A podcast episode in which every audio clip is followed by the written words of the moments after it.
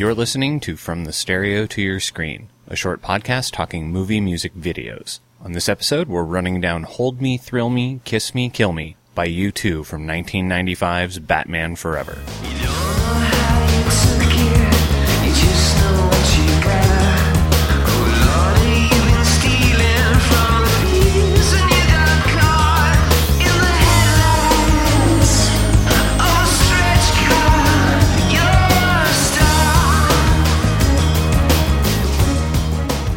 Back in March of 2016, Noisey ran a piece entitled Fuck Trainspotting Batman Forever was the soundtrack that truly epitomized the 90s, wherein J.R. Moores put forth the opinion that the Trainspotting soundtrack is highly overrated, while Batman Forever's is highly underrated.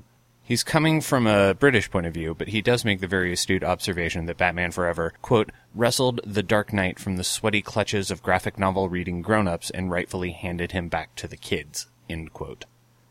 A good portion of that is due to the fact that the soundtrack is an absolute mix of madness. While there's the massive hit of Seal's Kiss from a Rose, that's really the pop music outlier in an otherwise crazy mix of covers. Uh, the Offspring taking on The Damned and former INXS frontman Michael Hutchence doing Iggy Pop, uh, alt rock, and hip hop. It also features one of the few not terrible things U2 did in the 90s. While U2 started off the decade fairly well, releasing Achtung Baby in November of 1991, it was followed by Zooropa, and Pop. Both albums sold well and charted well, but were sort of regarded as the epitome of bloated rock and roll excess, especially in the wake of their associated tours. Also, even as a casual fan of the band as a teenager, I could easily recognize that Numb and Lemon were kind of weak in comparison to the likes of One and Mysterious Ways.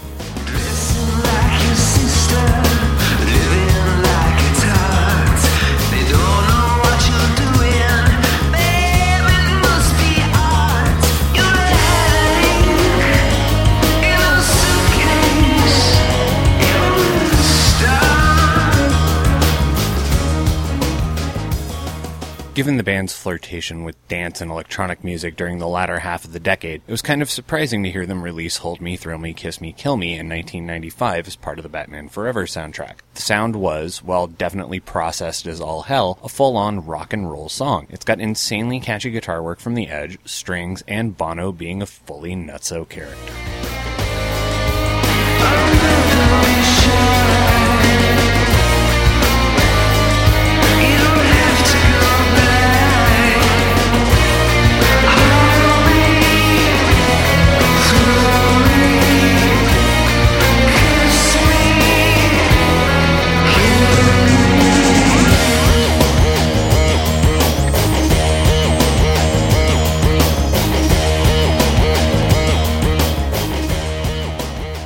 Animated music video is absolutely bonkers, and this sentence from the Wikipedia entry on the song sums it up nicely. Quote, it features the band performing in Gotham City, with Bono battling between two of his alter egos from the Zoo TV tour, The Fly and MacPhisto. The band also chases the Batwing using a yellow supercar and their guitars as flamethrowers. End quote. Yep, it's basically an anime nightmare. If you read up on the whole Zooropa tour, uh, you discover that Bono was essentially getting all music hall for its various legs, playing these different characters. The video makes a little more sense, uh, knowing that, but at the time of its initial airing, I had no fucking clue as to why Bono changed into the devil after getting ran over by Elvis.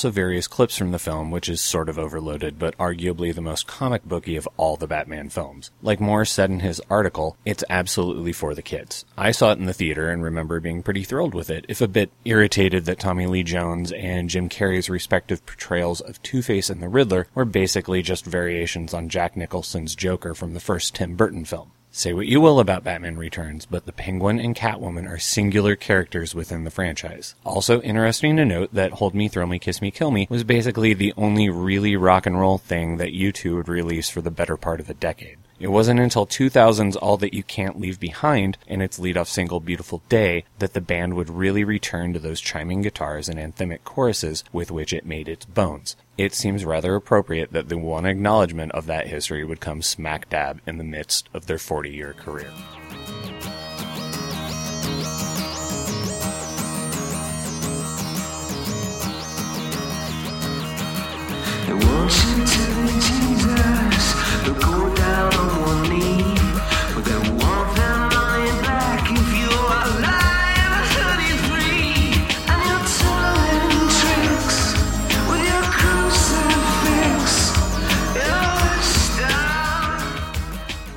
This has been From the Stereo to Your Screen. You can find the columns as well as videos at Cinepunx, which is at C-I-N-E-P-U-N-X dot com, as well as on Facebook and Twitter at Cinepunx.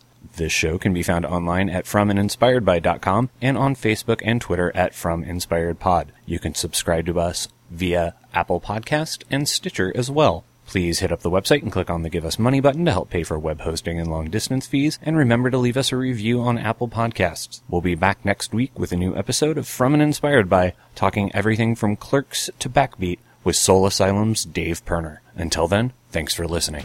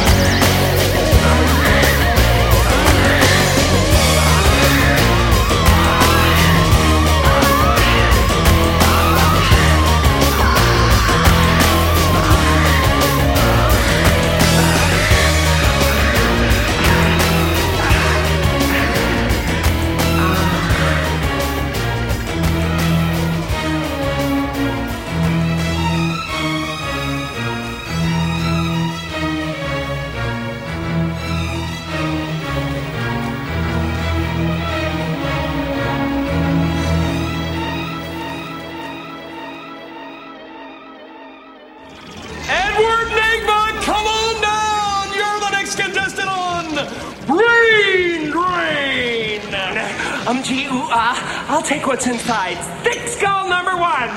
What have we got for him, Johnny? Ooh, Stickley! I'm having a breakthrough! Had a breakdown? Maybe! Nevertheless, I'm smarter. I'm a genius. No, several geniuses. A gaggle, a swarm, a flock of freaking Freuds.